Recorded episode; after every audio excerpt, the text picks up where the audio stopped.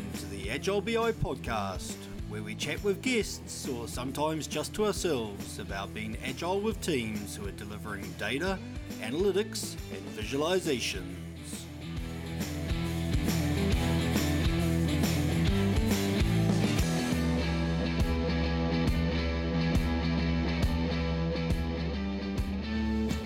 Welcome to another Agile BI podcast. I'm Shane Gibson. And I'm Blair Tempero. And today it's uh, Blair and I having a little bit of a chat on our own, and we're going to cover off uh, a little bit of work we did a couple of years ago at Blair's place, where um, Blair and the team decided to have a bit of a go doing uh, what I would have normally called a FedEx or a hackathon, um, but which they called uh, Innovation Day uh, Sprint. So. Um, the, yeah. yeah, the whole process of uh, giving the team some time to decide what they want to deliver and uh, letting them go wild. Yeah, so we sort of called it a, a mix between um, Dragon's Den and a hackathon. So bringing those two things together. And Dragon's Den because? Oh, because we had to sell our idea to a bunch of um, executives and yourself, Shane. yeah, so that's what I found really interesting was at the end of the process, the team actually had to effectively stand up on stage with a bunch of the senior executives from that organisation and show what they had built and uh, try to effectively sell the value of, of what they wanted to do so they could go and actually harden that code or visualization or data or whatever it was that they did. Yep. Yeah, definitely. So um, it was good to know that all of the ideas were endorsed, but you know, jumping to that first, um, we didn't really doubt that that would happen, but because there's no, there wasn't true cash being thrown at these things, but um. do, do you find though that by setting up early with the team that there was this dragon's den at the end of it, right? That, that yeah. uh, they had to present to to a group of people outside of the team um, what they'd done and, and, where they saw the value if they carried on. Yep. Did it help them focus on being done done by the end of oh, absolutely. Yep.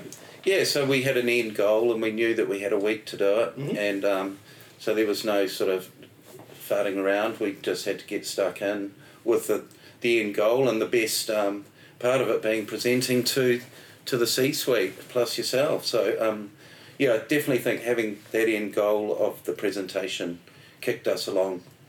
And normally hackathons are normally a day, right? So yeah. we talk about FedEx or hackathons or those kind of things when we look at, at startup or, or companies that, that do that. They normally only spend a day on it. We picked yeah. a week because? Oh, we, we thought about a day and going overnight, but we had some team members that had new uh, babies and yep. all sorts, and we had BAU. So we, we kind of mixed it with BAU. We had to. Right we still had to keep the lights on, so it was important that um, we split time between you know your team concept and yeah, essentially keeping the lights on. So that's why we came up with a week. We were thinking a longer, but um, we just couldn't sell that. Yep, yep. And so, um, so in retrospect, was a week too long, too short, just right? I thought it was just right, right. because we did keep the lights on, and we did come up. Everyone did come up with a presentation. Mm-hmm. Um, and it was a tough week. Don't get me wrong. It was, um, yeah. So we decided what members would go into what team. It's kind of a social experiment. Mm-hmm. Um, we wanted to see how uh, certain members worked with others. So it was really sort of a, yeah, that was a bonus. Um, yep. So we we formed the teams, put them together. Um, said come up with a concept. So we had a, the first session was to um, report back just on the theme that you were going to work on, just to make sure there was no duplication. Yep. Um, make sure that everybody in the team was, was along for the ride. And so one of the things we did was we said, well, how do we help the team through their ideation, right? How do we how do we let them uh, actually go through a bit of a process themselves to figure out of all the ideas they have, which one do they think was the most valuable, the most achievable in that time frame? Yeah. And we and we kind of used uh, innovation canvas. So we kind of talk. Uh, I can't remember if we took the lean or the business canvas. It was the lean canvas that and, I used. And, yeah, and we used that. Uh, so each team really had to fill out the canvas at the beginning to, yep. to help them form and and collaborate and, and have that conversation about uh, what they were actually going to work on did that work as a, as a concept? Oh, absolutely. I think um, it was just a, a, central point that we could put our goals and um, the purpose of the um, you know, of, of the sprint, you know, what the people, you know, who are the people, what are the resources that we need, and we also got into the costs. Um, hypothetically, this would cost three sprints. Mm-hmm. Um, we'd need a product owner, that sort of thing. So we actually started to formulate a plan. Right. So so looking at saying if if it got approval to go forward, Yeah. Actually, what do we think? And do we? So that estimation was that done at the beginning of the of the innovation sprint or at the end, or do we do it at the beginning and then kind of update it at the end? Uh, we did it at the sort of in between. Okay. Yeah, yeah. Yep. So after we'd got our proof of concept Yep. um, decided, Yep. it would have been a useful exercise actually to um, to go back and see which ones we put into put into production. Um, were our estimates right? Yeah. Yeah. Yeah. Well, well, how, how wrong were they? Right. Estimates are never right. Um, Yeah. So one of the things I found interesting was the number of teams, right? Yeah. Because you formed quite a large number of small teams. I can't remember how many. Yeah, there was. Um, I think there were five, five teams of four and five. Right. So Yeah. again, fairly small scrum teams. Still probably Yeah. a really good mix of T skills. Um, but yeah, having five teams racing each other. Yeah, it was Oh, pretty what did intense. Um, so we tried to mix it between the the um, the people that had done Scrum before Mhm. with those that hadn't, um, and kind of leverage the um, the experience of those that have been in a in a sprint team to kind of take the lead. Actually, I forgot about that because because at that stage we'd only been one running one scrum team, right? That's We- I can't remember. It was like seven or eight in the team, wasn't Yep. it? So. Yep. And then the rest of the team was stuck in BAU land trying to manage the BAU bleed and do that. And Yeah. yeah, so actually this was a great way of getting those team members to be able to come in and actually have a go, uh, be part of this new way of working and Yeah. see how they thought. Yeah, I forgot about that. Yeah, So so that was actually. how'd that Um, it was interesting, and I'll get into that a bit, bit further. But um, yeah, I thought the the concept of me being in a team was really interesting for me. Yep. Um, and I wasn't allowed to be scrum master. Mhm. How did that go? You might ask. Yeah, really badly. Because you're back on the field, right? I'm back on the field. Um, it was really hard to take that hat off, especially where I saw situations where I'd normally jump in and um, mediate or Mhm. facilitate. It was tough, man, just to stand back and go, we'll see how what these guys come up with, especially when there was conflicting ideas. Did you find that somebody else in, in your team jumped in and started to fill that servant leader role, or Um, yes, at the start, and our team was interesting. I don't know if you remember, but we came up with an idea of um, load and click incrementally Mhm. rather than do the full load, full load. Yep. Um, we had two conflicting ideas. Yep. Ah, yep. I do Yeah, remember yeah. remember our one? So I had to step in as Scrum Master.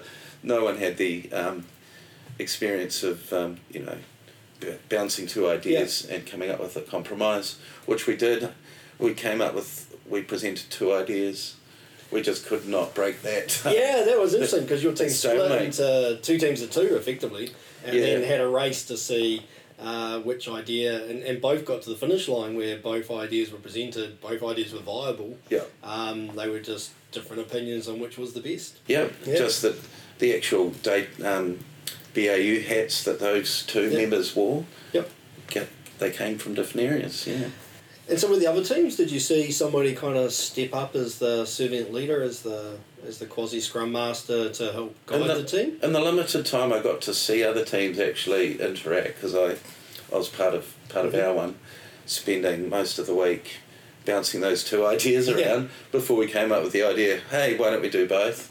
That was the last resort, sort of thing. Um, well, yeah, obviously the the individuals that had been sort of um, in a leadership role in the scrums were the ones that came to the fore. Okay. Um, it was it was really good experience to um, to see how they did act in that scrum master role, because not the scrum master can't always be at ceremonies. Um, it's good that he is there or she, but um, just to see how they would act if they had to just sort of like be that person. Yeah. And so, do you think if you did it again from a retrospective point of view, would you would you recommend that actually there still was a scrum master role across all the teams that sat outside off the field and were just helping the teams be able you know guide the team, especially Yeah. because you had new team members who had never done it before coming in, mixing with people who'd been part of the the first core scrum team, and then just giving them that little bit of guidance in that week. Do you think that would have been helpful? Yeah, absolutely. Um, and now that we've got more and more experience in the Scrum Master roles, um, I think it would just hum along a lot, a lot easier. But you know, struggling for this one was was useful as well. Yeah, it was a good Yeah. experiment to start early, right? Absolutely. Um, and then from memory, we didn't really run the ceremonies. I mean, we did the, I'm assuming uh, each of the teams did daily stand ups, uh, Yeah. but we didn't really do any kind of play, you know, backlog grooming or sprint planning right at the beginning. It was more of an ideation. That's you know, right. No real estimation. And we didn't do retros every day. We didn't take the, the normal three week cycle and try and compress it down into No. a one week with a couple of, of iterations. We kind of just gave them a week and let them That's go right. right? Yeah. Um, I guess that came down to time. Um, we had a week. It would be useful to try it with all of the ceremonies. Mm. Um, you know, half an hour backlog grooming Mhm. rather than an hour. Um, you know, the daily stand up would obviously keep going. Um, yeah, it just came down to, um, you know, this is going to be sprint with a mix of BAU in it, so let's um, spend as much time developing as we could. Yeah, and, and Yeah. again, it was an experiment, right? So Yeah, yeah. experiment, learn, retrospective, change how you, you do it next time. Yeah, and So, we, yeah. we did have demo days, sort of, um, well, where we go into a room, each team, and, and switch on a PC and go over what they've done. Okay. Um, yeah, we, we certainly did. yeah. Yeah. You know, open up um, SQL, run what you've done, um, you know, open a spreadsheet, that sort of thing. Yeah. Right, so kind of prove it amongst the team to Yeah, it's pretty. give you a, a checkpoint of where you're at, and, and so. And how much time did that take? Because again, you're, you're fronting to people outside your team. You're, So we started to talk about it really, really early on how we were going to do it, um, but it was only the content came because we came up with the idea of two Mhm. methods quite late. We had to rush it. yep. Yeah. Yep. But um, the other teams put a lot of work into the presentation as much as you could in a week. Yep. Yeah. Um, Yeah, well, they definitely came across as polished. Yeah, yeah, it was a lot of fun, It, and- didn't seem like anybody was standing up doing it for the first time. no, because there was that internal pressure, right? So you didn't want to be that team that failed. Yeah. So that's the, the, the beauty of the competition. Yep. And and how did you manage that? Because now what you had is five teams competing in front of an audience. Yeah. That Dragon's Den thing brings in a natural sense of competition, but it's got to be safe. Oh yeah, it Um, was safe. Um, I just, you know, coming from a sporting background, it was just great, just trying to kick some ass. yeah, but I think you know if if you think about it, if you're doing it where maybe the, you know the organisation isn't as, as safe as, as yours was, or the team's not as safe or Yeah. well formed, then there is a risk that actually could get bad behaviour. yep. So, But so we did have a, um, so so the boss was um, in an observation type role over the, and in our in our innovation sprint planning, we had regular check-ins. Okay, so, Yeah. so there was somebody sitting outside of it, Absolutely. monitoring the process, keeping an eye on it from a pastoral point of view, making you know, personal, Yep. a, a person care point of view, making sure that as, as the fact that you're experimenting for the first time, it, it's safe and, and everybody's okay. Okay, that's good. So I think that's that was one of the key things Absolutely, from a um, right? and we called that a check-in. yeah, So it was just um, a visit from the boss. Yep. How are you guys going? yep, Um, and we, yeah, so we shared with with myself. I was sort of running it, Mhm. kind of behind the scenes, yep, where people were at certain times for their ceremonies, for their um, for their uh, kind of a mix between a backlog grooming and a morning stand up. So you Mhm. might have it at three in the afternoon. right. Um, yeah, and then so we'd turn up with lollies or sausage rolls just to keep the ball rolling. Yep. Yeah. Yeah, but also just make sure that, that everybody's okay. And I talk to every scrum master, Yep. or in inverted commas, and just just to keep a check on how things were going, because you know there's there's a potential for things to go wrong.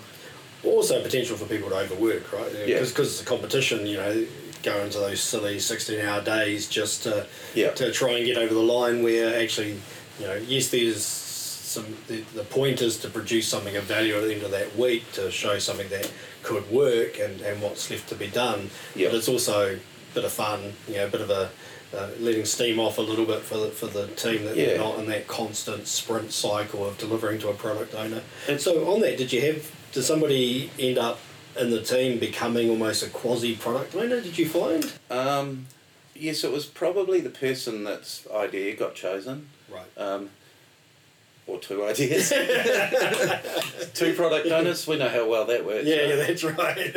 Yeah. Well, I suppose, but in your case, you had two teams. You're just That's very right. small teams. So Yeah, yeah. there was one product owner with one team, and, and again, that's okay. It was just a very small team of Yeah. two. So uh, yes, um, you know, just organically, it it went to the person whose idea was adopted, right. um, and I think in hindsight, um, we should have chosen ideas that involved the whole team because um, a few of them actually um, didn't embrace the whole team, so we didn't have everybody involved for that whole time.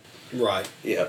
Is that because they were doing BAU or because they No, it was because it wasn't um, their idea? well, it was well, it was something that only one person could do. They could, went away and, and wrote some code. Right. We tried to get peer programming as much as we could, um, but yeah, I think the key next time would be come up with an idea that has everyone involved.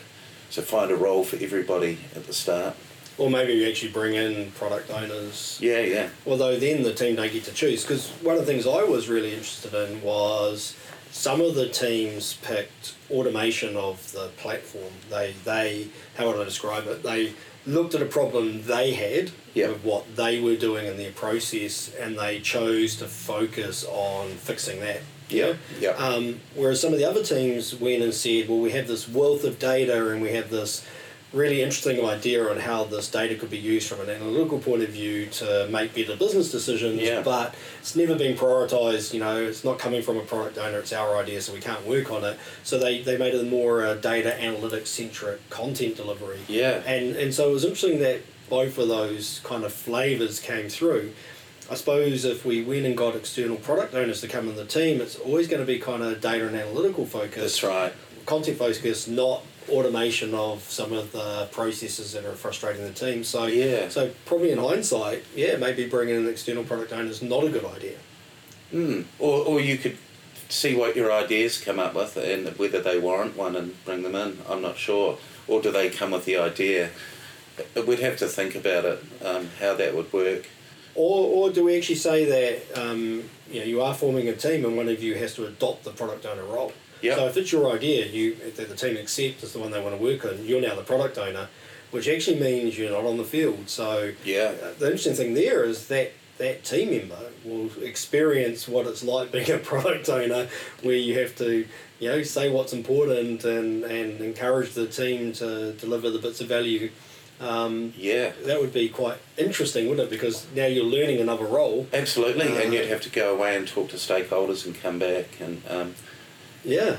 it's quite a good time for us to be talking about that with having product ownership being on the focus. So yeah, it would be it would be awesome. Yeah, so maybe another innovation sprint, but this time uh, each each team have to allocate a product owner, and then get a little bit of product owner coaching as part of that, um, Yeah. as a way of feeling the pain of what a product owner goes through.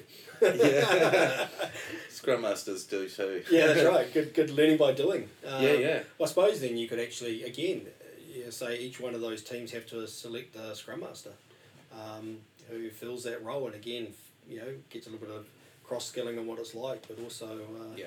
get to feel the pain of being the person in the room, standing behind everybody, going.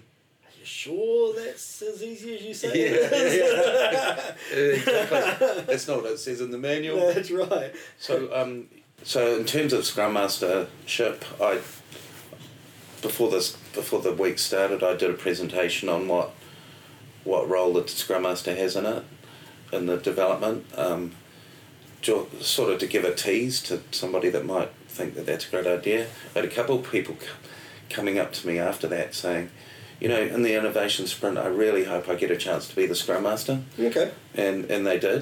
Wow. They realised how hard it was. Yeah.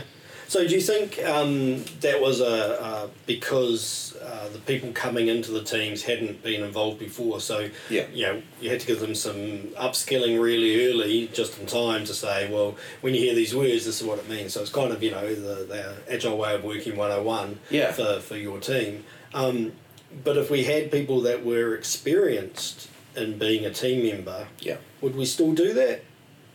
I think we would. I think we would. I definitely think we would because a lot of most of them have been experienced developers, experienced BAs. They've seen us at work with Scrum Mastership and product ownership.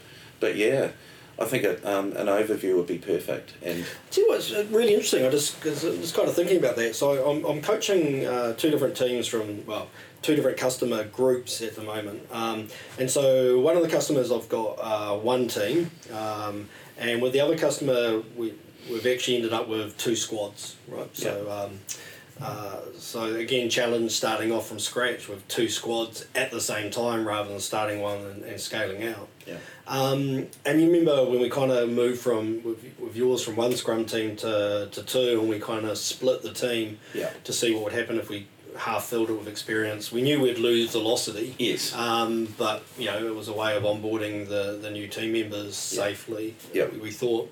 Um, so I've got the same problem with, with, with these two customers in that as the teams start to rocket, you know, and we and we look at the product roadmap and, and the promises of what needs to be delivered over the next six to twelve months and the release promises over the next three to six months, there, there's a mountain of work there, right? Sure. Both of them are re-platforming uh, as well as re so so effectively re-platforming their data analytics environments.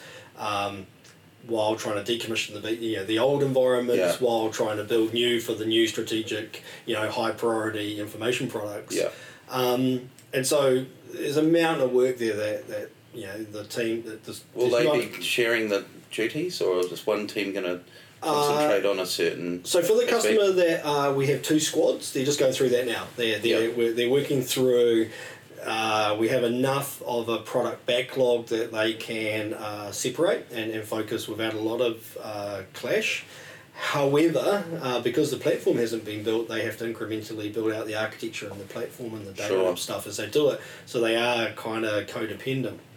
But but my thought goes is as they want to scale, you know, as we want to go from two squads to three squads, or from one scrum team to two scrum teams, uh, how do we bring the new people on? Because we've we've been going on a journey where you know we've been learning the language, we've been learning the ways of working and defining that, and to bring new people in, uh, they've got to get up to speed with that before they even start to um, kind of adopt that behaviour. So thinking about it, actually running an innovation sprint right? As a way of saying, actually, come in, we're going to do it, we're going to split the teams up, we're going to run an innovation sprint for a week, so a bit of fun. But actually, one of the outcomes we want is you start being immersed in the language and the behaviour in a safe way, Yeah, right? We're not we're not aiming for, uh, you know. Uh, Done, done, out the door value to a stakeholder with a product owner championing for that value. Um, we've got a little bit more of a safety net for you to learn the a process. proof of concept. Well, it, it's a, I wouldn't call it a proof Well, you're not going to concept. prod with these things. No, so I wouldn't. Yeah, we still have to say you have to produce something of value, right? Yeah, you can't yeah. just spend a week mucking around and, and and not prove anything. But I think the canvas and the and the Dragon's Den basically sets it up right in the beginning. You're going to plan and agree, and, and Yeah. at the end you've got your demo day effectively where you're showing what you've done. So you Yeah. have to show the value you got to.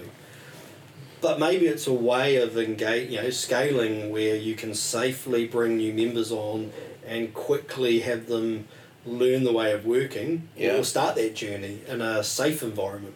Yeah, it could be just that. Yeah. Yeah.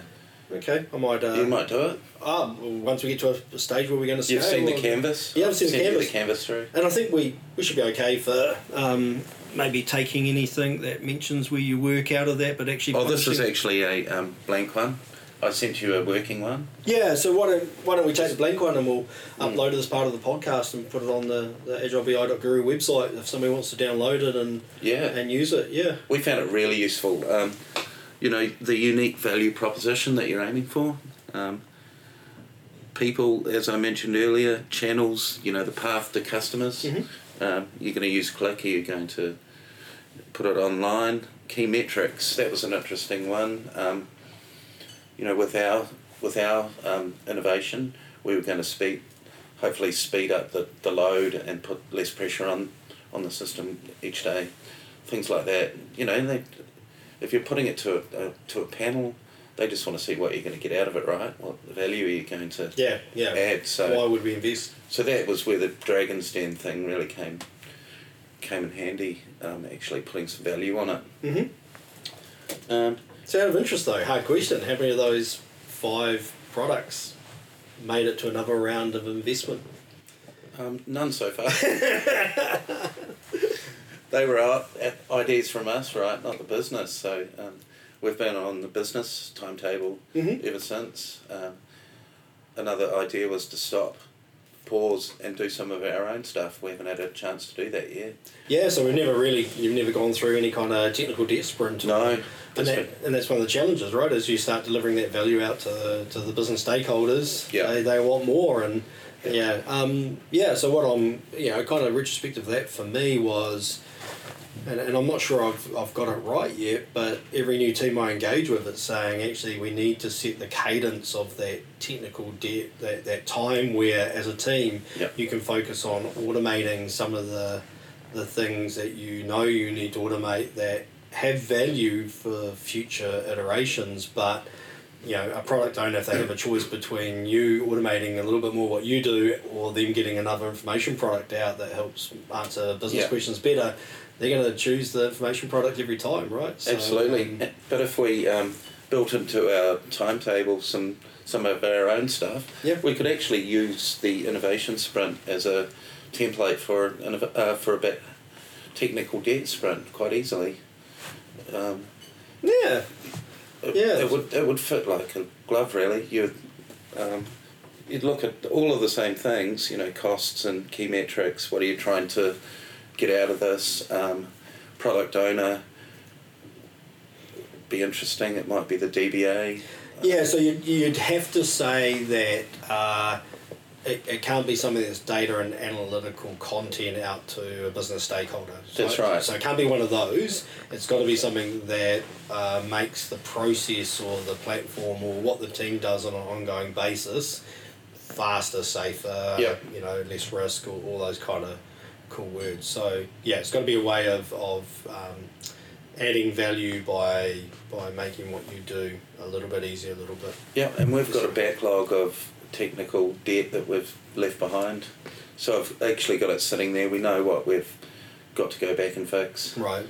But it hasn't broken things, so it hasn't been fixed yet. Well, that and that's the other question, right? If, if it's, it's taking up resources, but it has hasn't broken anything. So where's the where's yeah. the line there? Yeah, but if those resources were freed up from those manual Turks or those BAU bleeds, then in theory, yeah. uh, they could deliver more to, to the business. So yeah, it would just be a case of maybe going through that backlog and, and doing some value mapping. What's going to add the most, um, the most benefit by getting fixed or, or, or done, and then just um, prioritising. So yeah. We'd need an internal product owner to do that. Well, what, what I was, I, I kind of, yeah, just thinking about what you said there, if we take that, that innovation canvas and we focused on the metrics for what the team would deliver. And the metric has to be about um, more efficiency or, yeah. or safety for the team delivering in the future. Yeah. So if that was the key metric, then actually having an iteration where the teams that they are going to get something production ready, right? So mm. it's not so much a, a week to have a quick go and then get investment for another round it has to be done done. Yeah. Um, but the, the definition of success, the acceptance criteria is you've set an expectation, a hypothesis that this investment will make releases take 20% of the effort that they take now. Yeah. Um, and so you can measure that, right? Absolutely. Um, and then by doing that, you can go back to your stakeholders and say, we invested, you know, two to three weeks, whatever the iteration time frame is, uh, to deliver, you know, an 80% saving for this this piece of effort going forward, and actually, here's the proof. Yeah, right? here's, here's a lot, our releases. A lot easier to prove than um, we're going to produce a product that will make it easier for our teams to um, make business decisions. Like, yeah, what does that mean? But how do then, you if you think that? about that, imagine being, imagine having to quantify the amount of time you'd. So just use that release example. Yeah. Imagine having to quantify how long it takes us to do a release, and estimate or guesstimate how much time we'd save if we automated it. That Mm. would, that would be. I mean, I'd struggle to do that. Yeah, so we'll do a technical debt sprint after talking today. Based on using the innovation canvas Yes. and key metrics of Yeah. And then by doing that, um, each team will still naturally compete, right? So Sure. they'll they'll pick something that they know. So actually, if you think about that, what should happen, right? What we should see is the teams pick the the cherries, right? The the easy ones. They, Mm. They're going to look at their processes, and they're going to say, you know, this thing over here takes us a long time in terms of effort, and it shouldn't. And actually, our ability to create some automation to take a data ops approach to that Mm. uh, is something we probably can do in two to three weeks. Yeah. And actually, when we do it, we're going to knock off a massive amount of effort off that puppy going forward. Yeah. So our metric, if we compete on the metric, uh, will actually hit the the low effort, high value things naturally, because uh, who's going to know where they are? It's the team that actually struggle with them or, or spend that time on an ongoing basis. They know where those things live. Yep. And that's why I think that a, a product owner within this, whether it's the DBA, whether it's um, you know the the chief data officer, whoever, um, working with a BA, doing the value mapping of what's going to add the most value, and we're going to go with that one within each team. Um, so that's what we're learning at the moment, value mapping. So actually, yeah, bringing in value stream mapping for the core process that they do Yeah. would then enable you to, to quantify the metric of effort at each one of the or the latency at each one of those steps. Yeah. Which would then let you actually identify the the high value one, and then if you had a look at it and compared it to the effort to automate, yeah. right, you should be able to come out quickly with something that says that one is the part of that value stream that we want to automate next. Absolutely. So technical debt has a purpose um, to, you know, to, to speed things up, to improve. The innovation sprint had many, many, many reasons for that. Um, passing over the skills that the, um, you know, that the Scrum team had learnt across the whole the whole team, um, seeing who works well together, um, having a bit of fun, breaking it up, making people feel unsafe to a safe sort of level. Yep. Um, it had all of those values. I think the innovation sprint has actually got a business purpose um, that's that's quantifiable, what's measurable, but they both work off the same canvas. Yeah, so I think I think if we were going to put it into more of a pattern, um, so we have this concept of of doing this this two to three weeks. No, sorry, we have this concept of of you know, disrupting the way the team Mm. are working for a period of time for for an outcome. Um, but I think you've just described two different patterns. Yeah. I think we have a one week innovation sprint, which is find something that you think has massive value to the business or part of the organisation, Yeah. to key stakeholders, and spend a week, you know, get seeing how close you can get to delivering that, and then asking for investment to finish it. Yeah. I think that's one pattern. I think the second pattern is, uh, you know, that, that technical debt sprint, but again using the same same process and same templates where we say actually we're going to use the canvas, but this time we're going to focus on the metric around automation and we're going to value stream map the processes first Yeah. um, to identify that, and then you're going to get given two to three weeks Mm. uh, to actually deliver it done done in production. Yeah. And again, same thing, demo day, all, all those same behaviours. When we do that, all the other benefits you talk about, about, you know, forming teams, bringing Yeah. people on, Yep. all those So things will happen. Yeah, we'll get those again. Uh, and uh, I don't know, I'd be interested to see whether a technical debt sprint is seen as much fun as an innovation sprint. Um, Uh, yeah. I Don't know until we try it. What, exactly. I mean, a technical debt um, might be just as valuable to, yeah, as a brand new shiny product for some people. Well, for the team members that are, are technical, right? That's right. People that like deep diving and solving complex problems and Yep. and just nailing it and uh, and also make their life easier going forward. Yep. They're probably going to get excited. Yeah. Uh, so, yeah, who knows? It's- again, as with all things agile, experiment safely, Exactly. irrespective at the end of it, and uh, and look at lessons learned. And getting it into a pattern is the challenge as well. We've run one, we haven't managed to do it again. Um, or do you do it on a case by case when you need it, when you feel you need it?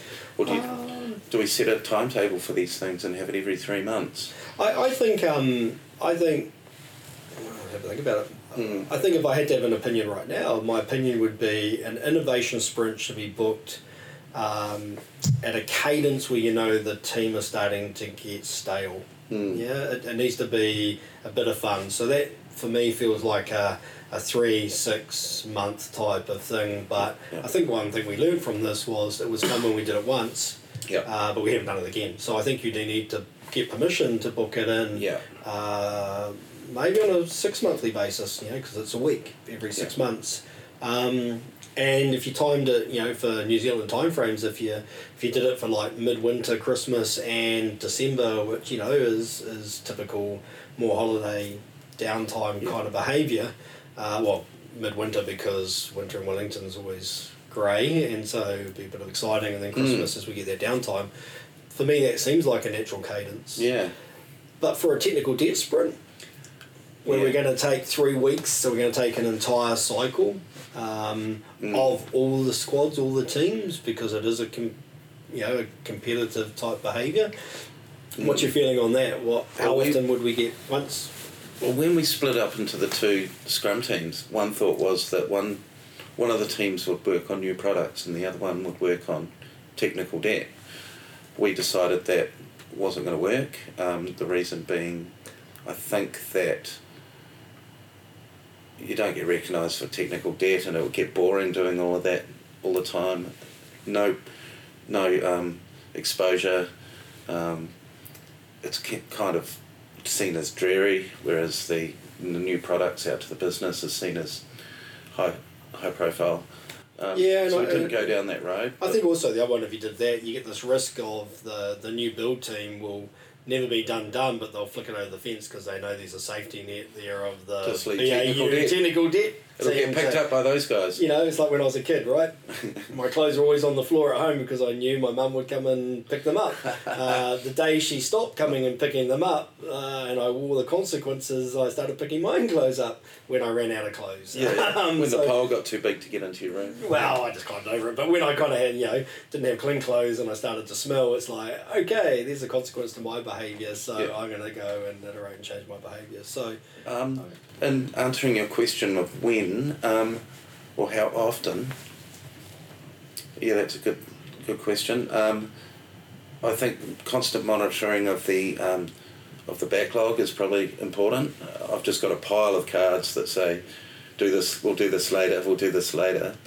We need to value proper, ma- value map them, see if anything. Um, yeah, I, I, look, I mean, with, with Yeah. all the teams I've coached, uh, I've yet to get to a situation where there wasn't a massive backlog of work for the team that had value to the business stakeholders. yeah. So I think we need to lock in uh, a cadence where where the team are saying actually, you know, a percentage of our time over a year needs to Mhm. be um, dedicated to you know tidying up our own room and, and doing that kind of work. Um, I'm, I'm assuming that as the technical debt sprints using the canvas and the metrics happen, then the value, you know, that those metrics, those time savings or automation will become more visible and, and, Mm. and a, therefore more of a value based discussion. But I think you actually have to lock in permission to do them um, on a on a some form of cadence. Mm. Otherwise, you know, the, the business stakeholders are quite rightly going to say, I, you know, I need this next. This has massive business value. Yeah, Um, yeah. So I don't know. I mean, I'm.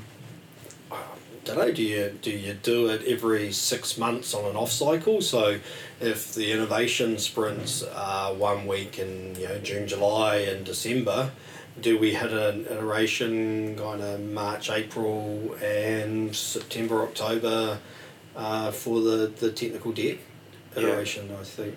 Yeah, I don't know. Um, I mean, you'll probably poo poo this, but do you add innovation into an existing sprint and just say, look, every every three week cycle we're going to knock a certain number of points off the uh, technical debt?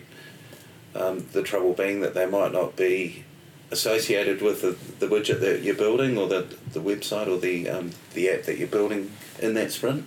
I, I think um, I think originally when I started coaching, you know, we, typically were pipelining, but micro pipelining. So there was still a handoff between, you know, the, the analysis to the engineering, to the data, to the visualization and the testing. There was a, a natural handoff, and therefore there was natural downtime Mm. um, across team members where that might have worked. Mm-hmm.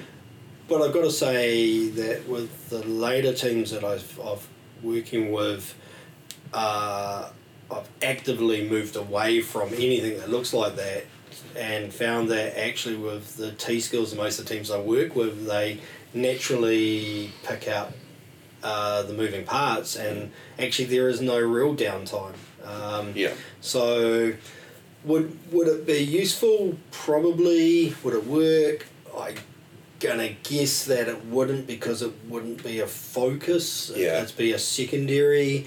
You could say that if the team uh, have delivered the iteration early, they could pick up some of those backlog technical debts things, but most times I, you know, we're, we're always moving stories or tasks out as uh, sitting in the in the iteration backlog, Yeah. and if you if you nail the points and you want to bring something in, product owner's got a whole raft of additional features. Well, that's that's one thing the product owner's not hasn't brought the story in. Um, you won't be able to use the canvas probably. yeah, Um, it'll be more of a Kanban type yeah. thing. So yeah, So so naturally, yeah, we've not, come not, up not we've come up with no. Well, not a poo poo. It's have a go. Um, Yeah, but fail- naturally doesn't quickly. it doesn't feel like a pattern that would succeed. Yeah. Um, whereas, you know, a dedicated technical debt sprint using Mm. the, the innovation type canvas Mm. and a, a competitive behaviour across the teams in a safe way and focus on that metric of of uh, where's the value, right, in terms Yeah. of reduction in time or uh, reduction in risk by automation.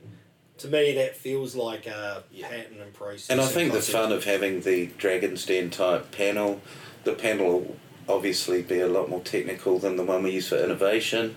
Um, they'll Ah, see so the I, benefits. I, I don't agree. I, I think Yeah. it would be exactly the same panel. Uh, but the presentation will be here's a bunch of technical stuff, Mm. but actually here's the time or value that we save.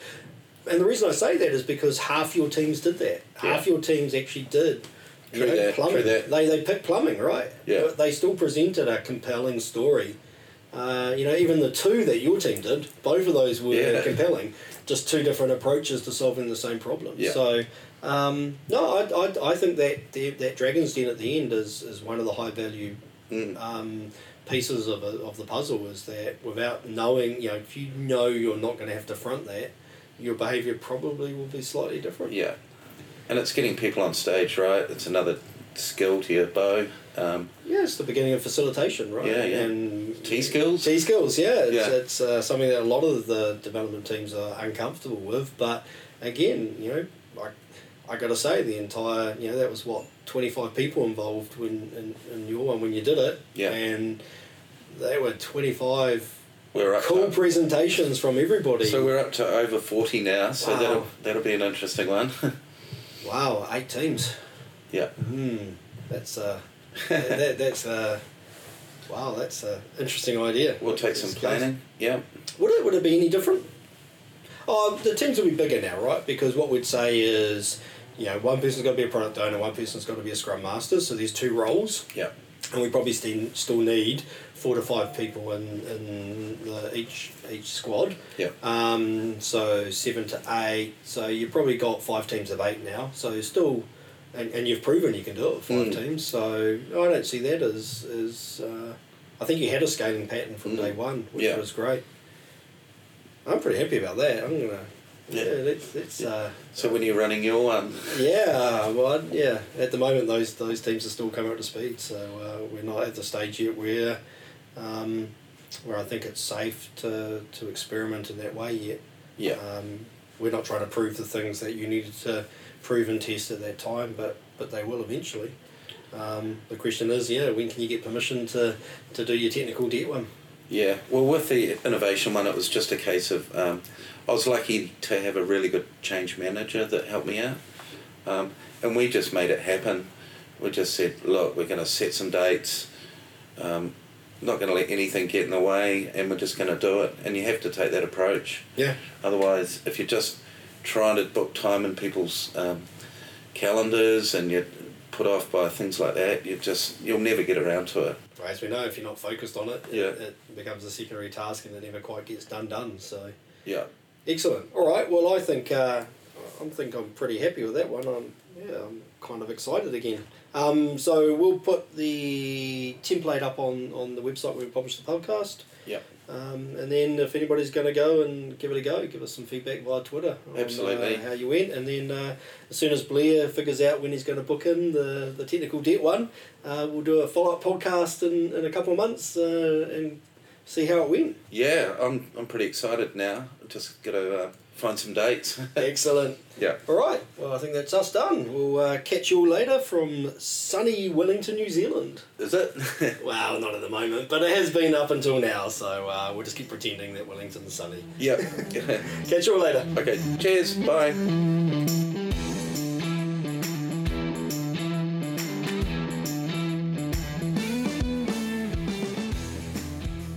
You've been listening to another podcast from Blair and Shane where we discuss all things Agile BI. For more podcasts and resources, please go to agilebi.guru.